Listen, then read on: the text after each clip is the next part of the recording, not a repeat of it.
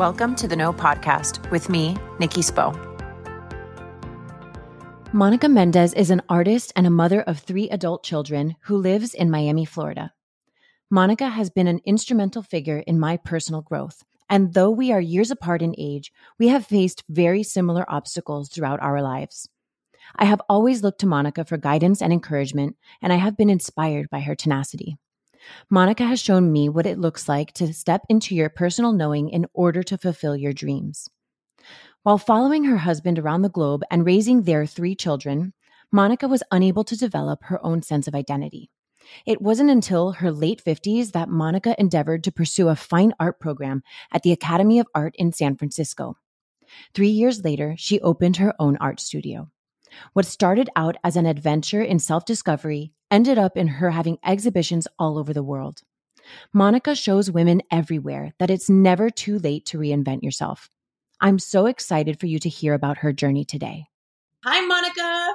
Hi, Nikki. How are you? So pleased to be here with you. Oh, I'm so happy you're here. Thank you so much for taking time out of your day to chat with me. It's really a pleasure. Awesome. So, considering the length of time that we've known each other, I think it's safe to say that we have each seen each other grow through various stages of our lives. And so, yes. Yeah, when your daughter and I were growing up, while you were raising her and your two sons and schlepping Caro and I to cheerleading practice, you know, I always remember you being such a vibrant and confident woman and you loved fitness and you had your own spinning studio um, set up in the guest quarters of your home, I really always looked up to you and how carefree you were and free spirited. And you and your husband were good friends of both of my parents. And you guys essentially became like second parents to me because I was at your house all the time. Yes, yes, absolutely. I felt like you were one of my daughters too. Yes, absolutely. So now seeing that your kids have grown up and they have lives of their own. So I want to talk about what it took for you to get there because these sto- stories, you know, they don't happen overnight. I'm sure that this was not something that was a spur of the moment decision. Yes, absolutely. Can you tell me a little bit about what your early life was like in Brazil and then moving to Peru and eventually Miami? I have to start the conversation saying, talking about a little bit about my background with my mom. And I have to say that my brothers and I, we had a difficult time while growing up because of my mom's illness. She suffered a lot from depression and that we were the ones taking care of her, not, not the opposite. My mother, you know, was, by the time she was having depression, it was years ago. The pills that we have today, they didn't have it.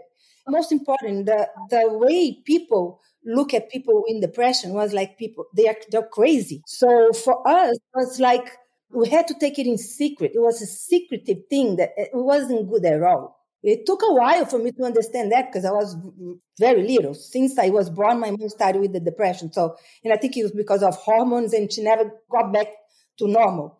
So it was very complicated. I have to say that because everything that comes after has to do with that. After that, I was 22 when I got married and I had, I think it was uh, six months left. Uh, I got married six months left to I get my degree in communication in Brazil. Before that, I, I got married six months before that.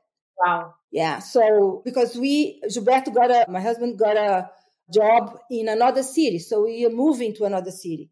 And I thought, okay, I'm going to keep studying the, the other city. But when I got the other city, I couldn't do it because it, it would last like two years. And I I was almost finishing it because of the the curriculum and everything. You so you and Gilberto got married, and then you moved your life to another city, and you you were not able to finish your degree. Exactly. So I waited a year and went back to my city to finish my degree. I had to study only my six more six more months. But I was pregnant from Leo, already pregnant, and I, I remember the day of my graduation, I had a belly, a huge belly. And by the time Ali was born, when he was 15 uh, days old, we are already in another city. And when my second daughter, Carolina, was born, Leo was 18 months. And we are living in another city again. In your early adulthood life, where you're you're newly married, a new mother, you're in your 20s, early 20s, not late 20s. Yeah, absolutely. And then after that, we moved to Peru, where Felipe was born. So we spent three years there. And then after Peru, we came to Miami. And, you know, immigrant, uh, life of an immigrant is not easy. First of all, I didn't speak the language. I had three kids already that need me because I didn't have anybody. I didn't knew anyone. So it was very, and my husband's work was super demanding. He used to work day and night, weekends, everything because the company was just starting. So I, I couldn't even think about anything else. it wasn't possible. So you were just in the throes of being um, a full time mom, living, adjusting to a new country, not a new, just a new city like when you were in Brazil, a new city, or even in South America. You were in Peru, okay, but you're now adjusting to life in a new city, um, a new country with three small babies, all what under five years old. Exactly. The oldest was five years old, Leo. Yeah.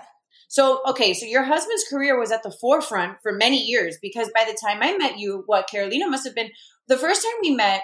I think Caro and I were about five years old and the Warriors cheerleading program. And then we became friends later on in middle school. But I mean, you think about that time frame from when you moved to Miami with your family and then when I met your daughter, not that much time had passed. I we must have been five years old. So at this point in time, your husband's career, and for as long as I had known you, was at the forefront for all these years. And you took on the role of raising your children and running your household. Yeah. And so as a mom now, like me as a mother in a similar position, you know, I'm not in a new country and I, this is, I am actually, I'm in my hometown, which brings a tremendous amount of comfort. You know, I have resources here. I know people, I have my, my parents here, but in a similar position in that, like, my husband travels all the time right? I, am alone a lot with my kids and I have to make swift decisions and I have to, you know, try to keep him in the loop. And, and, you know, the balance can be really complex. On one hand, it's comforting to have, you know, the financial security to be able to stay home with the kids. There's a lot of people, mothers who wish that they could stay home with their children. And on the other hand, it can also feel like your partner is out there on an adventure. Yes, they're working and providing for your family. And but in that, like the motherhood can feel really, really isolating. Absolutely, Nikki. What was your experience with that? I felt for many years that conflict situation. Of one hand, I want to, I want to stay home. I want to be with the kids because if, if there is one thing that I absolutely had always should in my life, it was that I was to, I, I, I want to be a mom. I remember me saying to my mom, that I don't know if I was going to get married. I don't care about getting married, but I knew I was going to have kids. She was crazy in that age, that, that time saying that was crazy. But I was sure about that. That I was absolutely sure. So as much as I love being a mom, I mean, I knew that, that by that time too, I just didn't know how, but I knew by that time too, but I want to do other things too. I'm not only a mom, I'm a, I'm a, I'm a whole person. I didn't have time to do this my husband's career was really demanding, as I said. And also, and I think this is very important, I didn't know how to deal with that because my my childhood was complicated because of my mom. We didn't have like a voice, if you know what I mean. Like, it was like taking care of her, taking care of her, and and and to hide from the people that she was crazy, kind. You know, that's what people used to think, and us too. You know, I think we're uniquely positioned. Our stories are so interesting. Your story and and mine, you know, because as you know, I, I, have a really difficult and strained relationship with my mother as well. And what's what's wild about the whole thing is like a lot of people didn't know how bad things were at home for me. And I think as an outsider, you can even attest to that. Like you might have known that there were some problems, right? But you never really know what's going on fully behind closed doors, you know, and it wasn't until years later that you and I sat and got to talk about it. But that was really difficult. I mean, I mean, what I'm hearing you say is that like when you don't have a role model where you can like talk about real life things and how to cope, like I had a really difficult transition into motherhood because I remember being deathly afraid of being a mom, you know, didn't know like i didn't really have a good guide or an, an, example of like what life how you could live a fulfilling life as a human being as a woman and be a mother like i saw my mom lose herself. And it sounds like you experienced something really similar. So when you're a new mom and you're like itching for something, I want to do something with my life. I'm so passionate. I'm such a passionate person, which I know that you are, but you don't know how to put it together. Exactly. where to, do, how to make it work, and you're balancing kids. Yeah. I didn't even know how to start, where to go, ask who, do what? Oh my God, but they don't have nobody to with the kids. And that's uh, also the responsibility that women used to feel about the kids were like, we are the responsible ones. The father is not. So it was my job, my job, my job. So it was too difficult for me to even think about doing other things. Right. I mean, and that, you know, it's amazing because like what I'm, I'm 34 years old and your daughter and I are the same age. So it wasn't that long ago, right? But things are changing slowly but surely. Things are changing. Fathers are starting to take paternity leave. They're taking time off from work. They're saying, no, I need to be with my family. Now during the pandemic, it's like really raised a whole another, a whole other level of awareness even about the role of parents in the home and providers in the home, caretaking in the home. So it's really nice to see that that's happening but I definitely can see how you're like what you're saying is like 30 years ago, that wasn't the case. Like women, eh, because we still face it today, right? Like still carry the mental load. I know what my son eats for breakfast. I know what he like. I know what time he went to the bathroom and whether he's going to go to the bathroom at school today or not. And I know what he needs, you know. And those are things that I think mothers carry a lot. Exactly. I mean, if you work, you're still going to be a mother.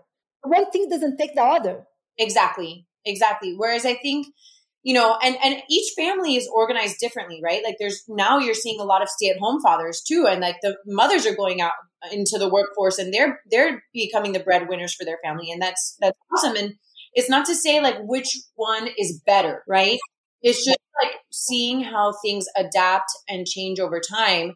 And also realizing that that wasn't the case when you were raising children. You were the person who was most responsible in your home. You know what, Monica? I feel like there are still so many moms right now that are in that space that they're so passionate and they just don't know what the next right step is or like how to do that. And you know, think about like your mom with her depression.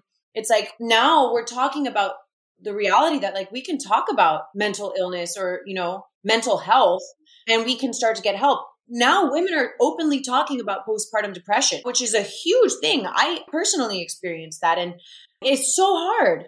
And especially if you're, on your own. So I want to know, did you always know, like, because you've been passionate your whole life and you've been highly creative, but did you always know that you wanted to be an artist? I always loved art, loved because I've watching my mom, my aunt, my grandma painting my whole life. My mom was even doing art ther- therapy for her illness. Yeah. So yeah, I loved it. I loved, I loved, I loved, I loved. But I didn't know, I thought I didn't have the, the talent. I couldn't do it. You know, my self-esteem wasn't, you know, as much as I am, I was always a positive person. Always trying to do something to, you know, but inside I was like hiding for myself. You know, the thing that you learn how to hide things when you're a kid. And then you, you keep hiding something from you inside from, from people and from you yourself. I think that is so powerful. The fact that we learn how to hide things from our own self. Exactly. Why? Because by the time my mom was having problem with her, her illness, we are the ones taking care of her. And my dad was working like crazy. He was workaholic. but he had to, and he had to. So of course we had we had a lot of help. My my aunt and my grandma thanks God. If it wasn't for them, I don't know what going to be of us. But uh, what I mean is, it was a secret. It was a secret because it was something bad going on with my mom. We didn't know what was it. We were the ones taking care of it, and we didn't know how to take care of her. We did what we could. Because of that, we didn't were looking to ourselves. We didn't had anyone. What do you want to do in your life when you grow up? No, nothing of that. The only thing I knew is that I had to be a good student because if I'm not, my mom was going to be sad and he thinks it's going to be worse. So I had to please her all the time.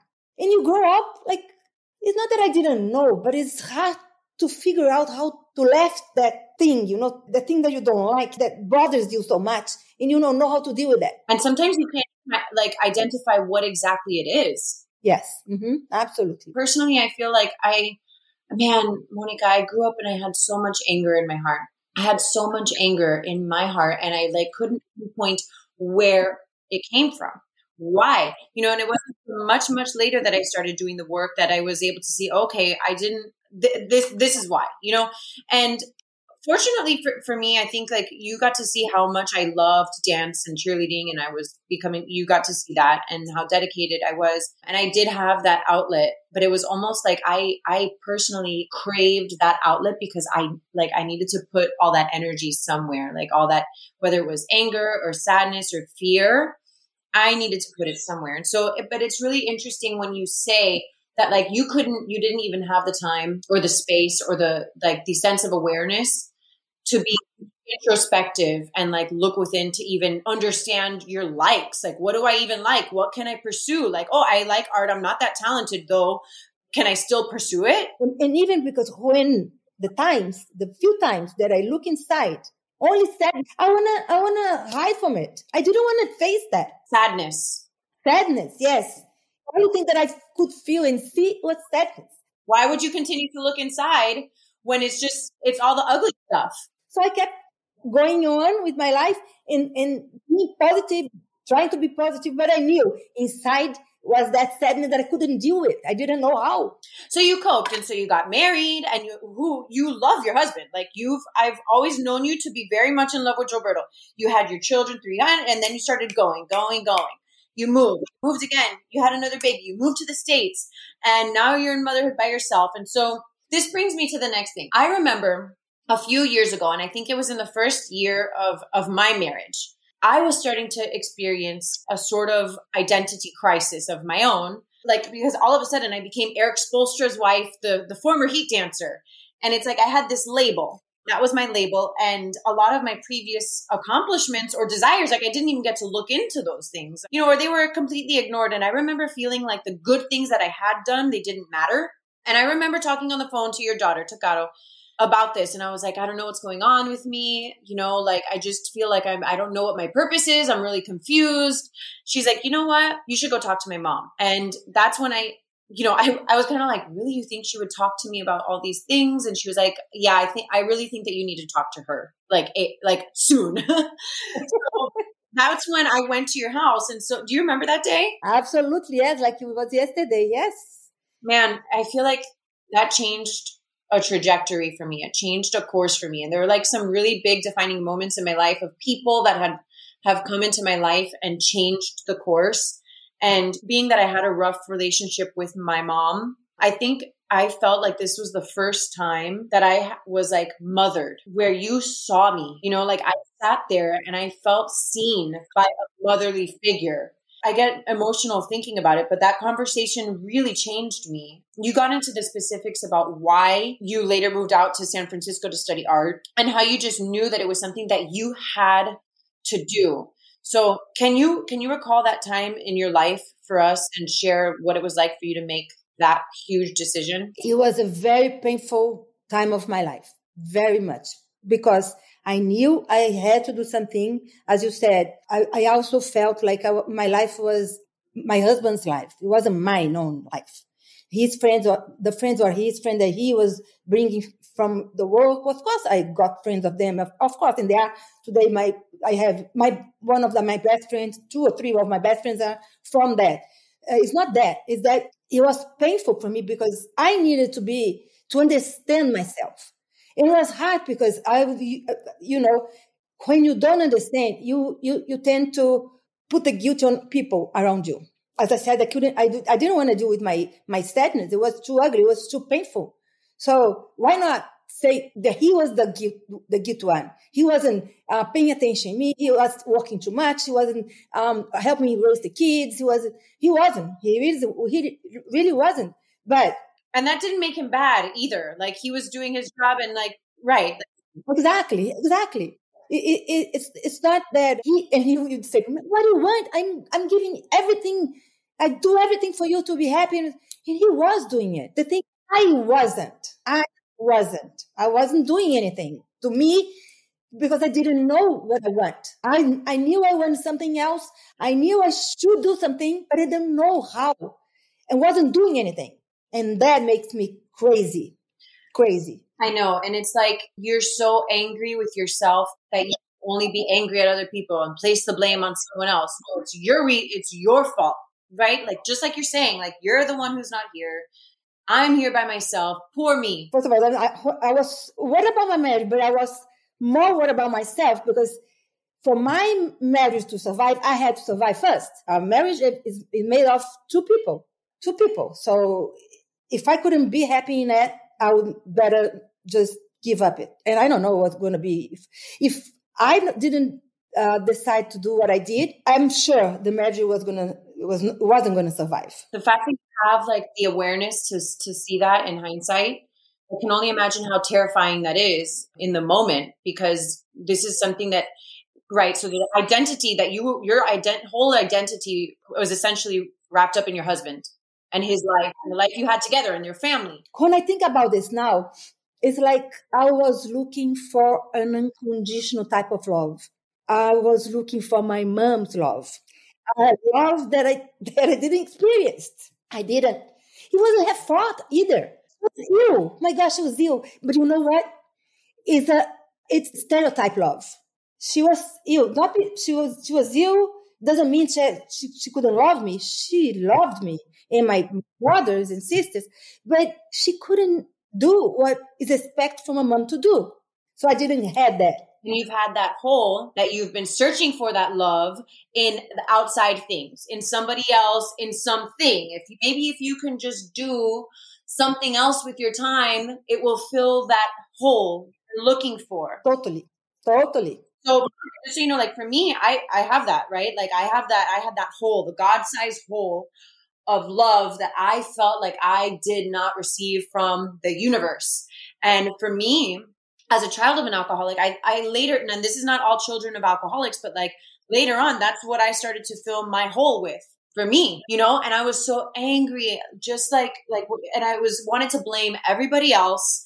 And so because the pain was too difficult to deal with, I started to fill it with other things. And it's so, it's just so amazing that not, I mean, it's wild that like, here we are, you and I have many years in between us, you know, and our, our journeys are, are parallel in a lot of ways. And I think, you know, this is why hearing from you is so important to me because you took this time, all these years that you were a stay at home mom, pursuing different things. You pursued fitness, like we mentioned before.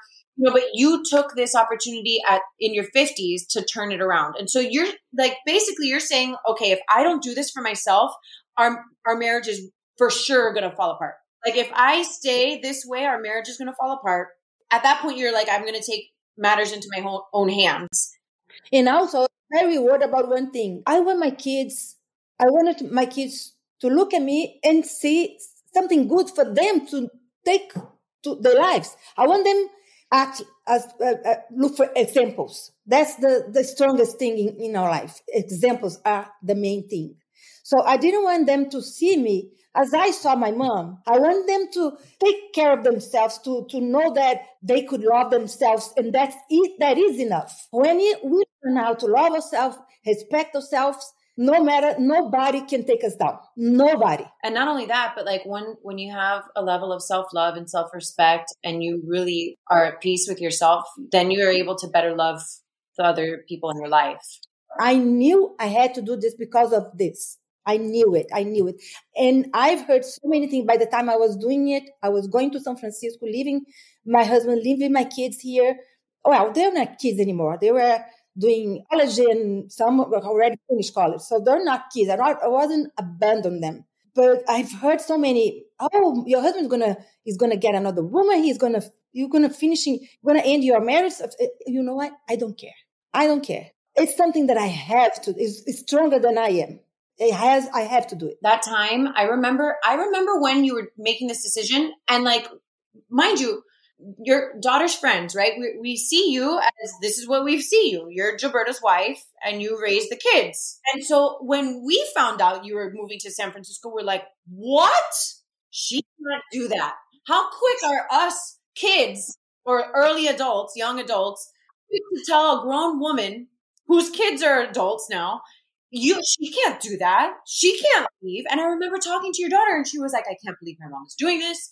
What is my dad gonna do? And I used to say, Carolina, you are the woman here. You are also a woman. You have to understand me. But she does, you know, and like now, in hindsight, she's so proud of you. He was very confused. I can imagine. Yeah. Really explain everything to them because I was in search of that also. So it was really confused. It was really hard, very painful. What? How did your Gilberto handle this? How did your husband handle that at first, and then over time? At first, he was like he was saying that for sure. You this is a way you you're getting a way to to get us separated to you know get divorced. I know that's gonna come. You're gonna you're gonna be, we're gonna divorce. I know that's what we want. I, I used to say no, it's not. It's not. I'm just looking for myself. He couldn't understand. He couldn't. He couldn't because he thought he was doing everything that he was to, he was he was supposed to do for his wife. He was, but he couldn't understand inside me. I couldn't understand inside me. I myself. So how could him?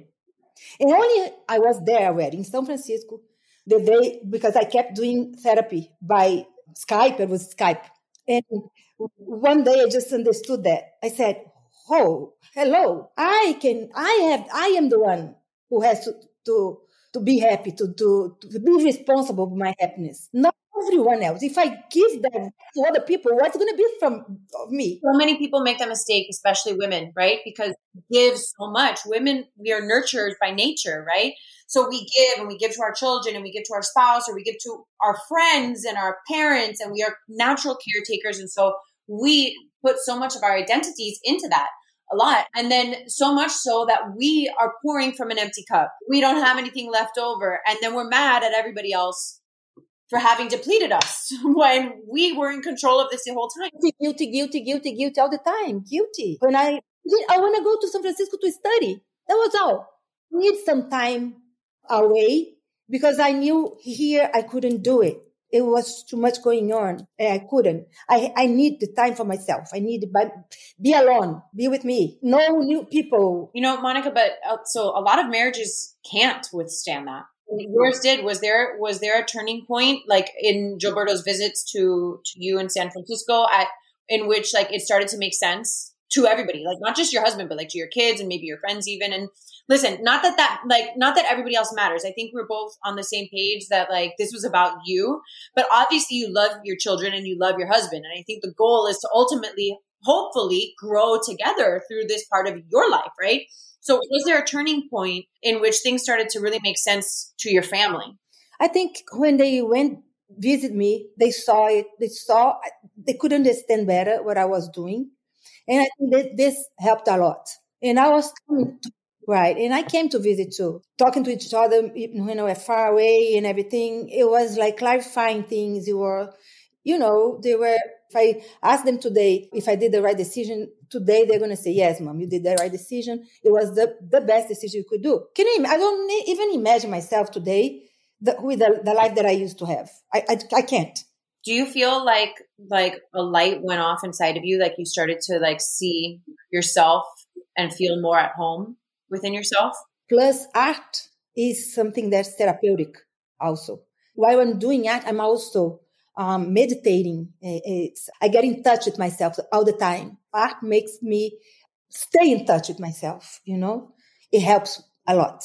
It's almost like a form of prayer, right? Like you're communicating, you're connecting with yourself and beyond, right? And uh, it offers you also a form of expression and there's people who are like art therapists that this is like a real thing. And you mentioned that your mom even tried to go down that road at once. And I think it's like, it's interesting that it comes full circle for you and that you're an art, an artist now. And so fast forward, like now you have had what started as like an adventure, right? I need to go find myself. I need to figure myself out. I need to come to a place of knowing this deep knowing. And that's that's what my podcast is about is like talking to women like you have who have taken that leap of faith to come to a sense of deep knowing within themselves that they've stepped into that. That knowledge about yourself is like freedom. It's freedom. It is. It's like it's freedom from all of the pain and the suffering of that of fear of not like the like there's also like a fear of not living up to your potential right when you know like you knew there was something more for you and that's not to say that your family wasn't enough like is that you knew that there was something inside of you that needed to be fulfilled and you needed to pursue that. And you stepped into that knowing you knew that this is the next right step for you. And so you forward now and you have these exhibitions. As an artist, you have exhibitions in Japan, France, London, Italy, Brazil, and here in Miami too. And so what is it like now that you've come out of that, which seemed to be like a really foggy time of self discovery, right? I, I, can't imagine that it was a straight line out of it now. And you are an artist. Like, this is what you do. What is it like to be an artist? And do you face any challenges being a woman in art? Being an artist has been a great journey for me. I have been enjoying the every step of the way because I think the best is not get to the point is enjoy what you're doing because that's what you really like to do so it doesn't matter if I, I mean, it's supposed being a great, perfect artist or or not. It doesn't because I'm happy doing what, what I, I found what I already what I I, I wanted. So being an artist is not easy. For a woman, it's less easy. It's, it's really complicated because we live in, to, still live in a, in a, in a world made from men. It's much better. Yes, absolutely. But it still is. So if you think about it, there is this research paper that says that men sells the price of a painting uh, for a man is double the price for a piece of art from, from a woman. So if you think about that, it's crazy. It's crazy. I mean, it's across the board, right? Like in almost every industry, you see that. It's just people don't talk about it as overtly. You know, little by little, starting to come out, but like people don't. It's again, it's like one of these these secrets that people know about but don't necessarily talk about. You said something though that really interested me you said something about it's not about like being the best artist or being like the most sought after or maybe it's maybe not even make about selling something for the highest amount of price but it's about the process for you and i that really makes me think about the fact that like how we as people but also as women define success. Like what does success mean? Like when we ask parents sometimes what do you want for your kids? They're like i want them to be successful. Well what does that mean? Make a lot of money? Have 20 houses in in all these different cities? Or be fulfilled doing what you love? You know like is it meaning does it mean having a high earning job or being the CEO of a company? Or does it mean maybe doing something that just simply makes you happy and like you're able to provide and be healthy and keep your family safe and healthy of course you have to provide for yourself you have you, you need that you need that to, to provide of course but you don't have to be a rich millionaire to be happy I know so many people that are full of money and are not happy at all. I know other people that doesn't have anything and they're so happy. I mean, we live in a world that tell us to be the same. We have to be the same. We have to be. We are not the same. Come on, every person is one person. Again, if we know ourselves, we get the freedom. You get the freedom. You you you, you learn how to lead your life, not to be the same as everyone, but to do what you like, what you satisfies you. Yeah, and like how what rules work for you and your family. I can tell you right now, like there's going to be plenty of families that are that say those you, no, you cannot move to across the country without me. Those rules don't work for me, you know, but they work for you, and you make them you make them work. It's different. It's different for everybody. So something that you talked about, it's like you know so many people who have nothing that are are truly happy individuals. And so I want to then talk about your body of work. So a lot of your content, you do a lot of portraiture, right? So you do a lot of portraiture, but you also have a stunning collection of um, artworks that feature the favelas of Brazil. And can you tell our listeners what the favelas are, and then also why you wanted to, why there's something that you wanted to to depict? I started doing the portraits because of it was because of my mom tried so so hard to to accomplish that and for me it was like I, I, I, took that challenge for me you know that's why i started doing portraits and, and also because people to me is something very very strong i mean, I mean what people do what people feel because that was i was in touch with my, myself you know those kind of things so uh, look at a portrait that tells me a lot of a person also just looking at it so that's why, and also because pottery is the most difficult thing to do for me when I start. But maybe if I do pottery first, then the rest is going to be easier for me. It's not exactly that, but it helped. but, and then I was looking for things that really was having people in it. And since I was a kid, you used to, to bother me. And I remember growing up next to the, the favelas. The favelas grow up with me. When I was a kid, my childhood, I was playing outside with the kids from the favela. So, what exactly is a favela? So that we understand completely, what is the favela? Favela are communities, very poor communities in Brazil. The government doesn't help at all. They get like larger and larger and larger, living in a very dangerous space. It was every, eh, environment is very But if, if it runs a lot, the houses go down. It, it was sad. It was, it's really sad. And a situation that is going worse and worse in Brazil. So I felt as an artist that I could help my way, right? My way of helping is painting it and doing some work with them. I, we have a, a, a non-profit organization also that we go to the favela.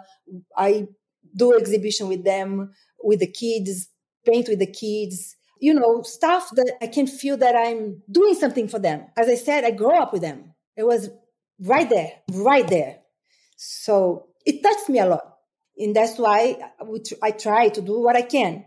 Of course, me, myself, alone is not a big thing, but if everyone does a little. And so by depicting um, the favelas in, in your artwork, it's almost like you're, okay, there's, it's two parts, right? Like you are in a sense, you're creating awareness, right? Because it's the content that you're presenting and it becomes then a conversation piece where you can talk about this and what you're doing in the favelas. So you you mentioned that what you're giving back is that you are painting that it's almost like you're the painting the story of it. Yeah, I, I wish, I wish, I hope I can also bring awareness for people around us that can help to help to, to do something too. And also because it's complicated now in Brazil, it's so divided, poor and rich, and black and white. And I think the world is going crazy, I think.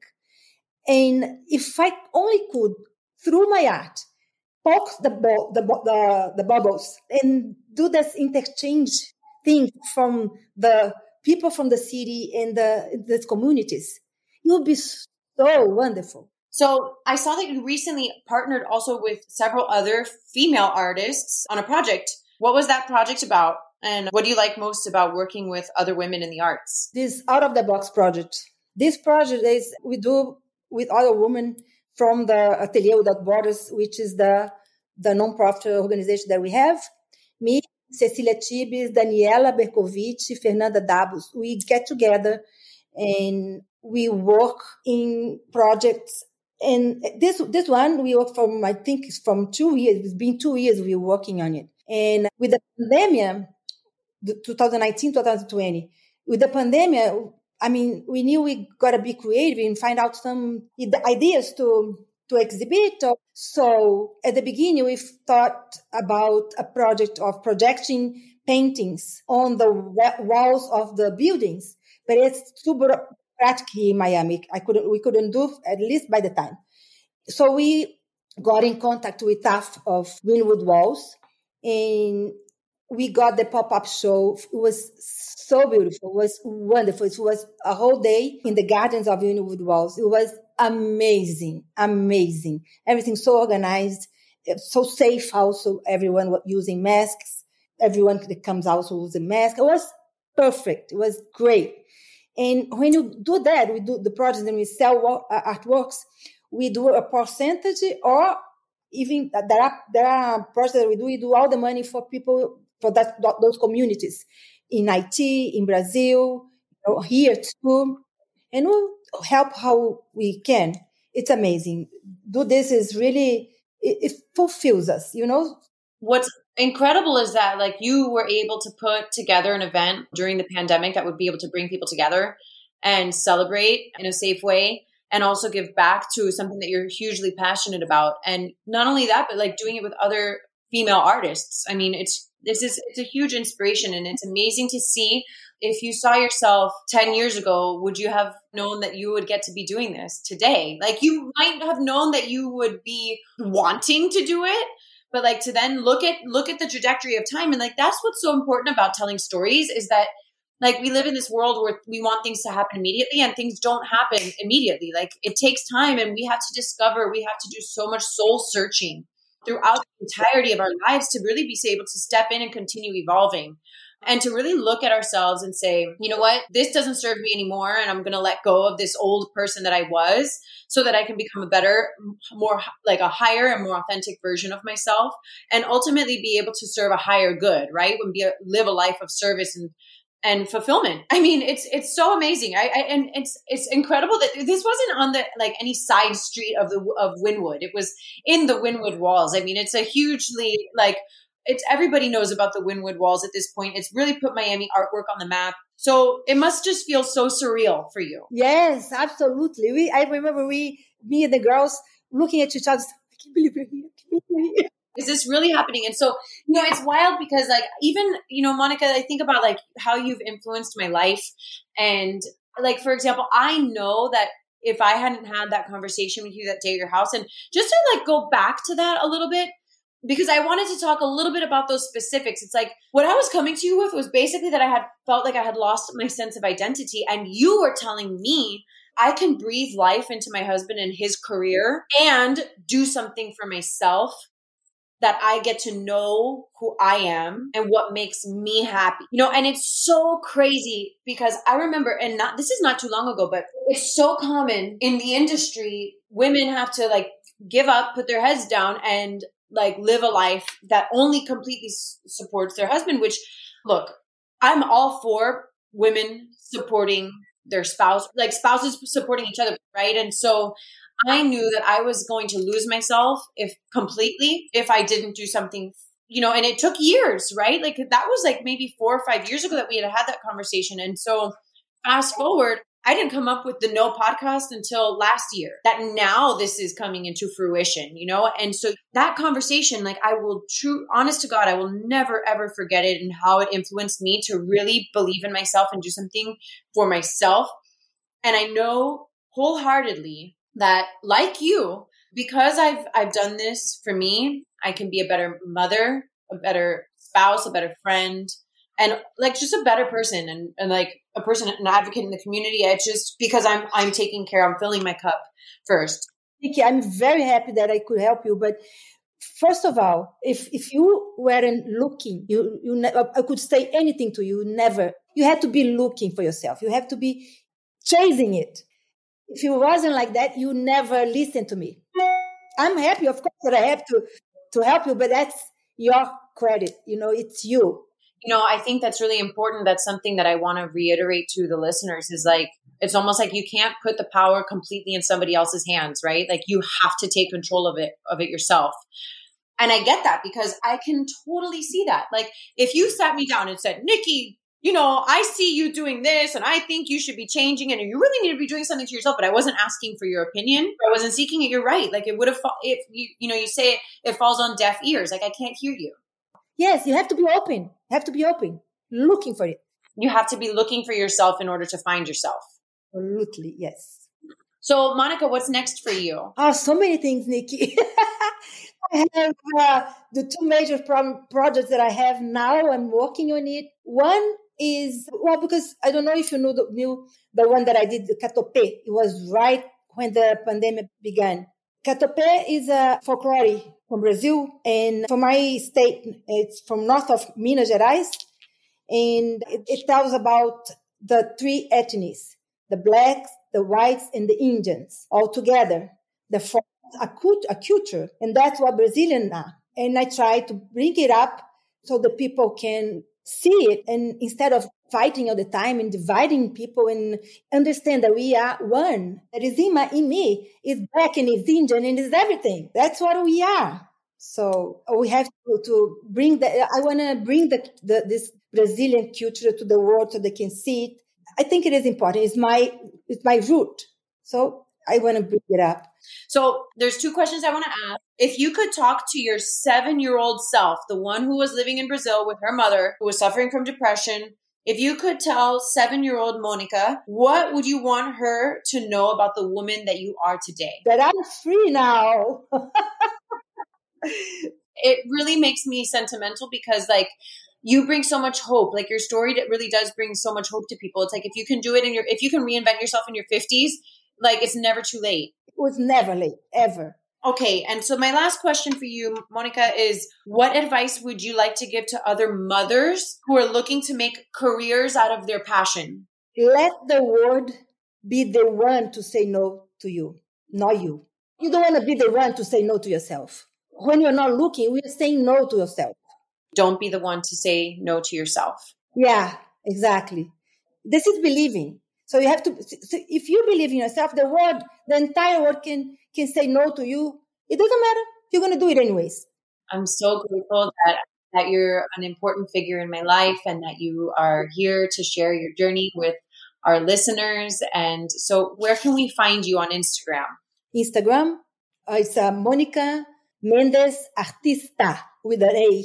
and your website? MonicaMendesArt.com. Awesome. Thank you so much. I love you and I'm so grateful for you. Thank you, Nikki. Thank you so much. Thank you for listening to The Know. I hope you'll join me again soon. If you loved my podcast, it would mean the world to me if you left a review. You can connect with me personally via Instagram at Nikki Sap Spo, and be sure to check out my website, nikkispo.com.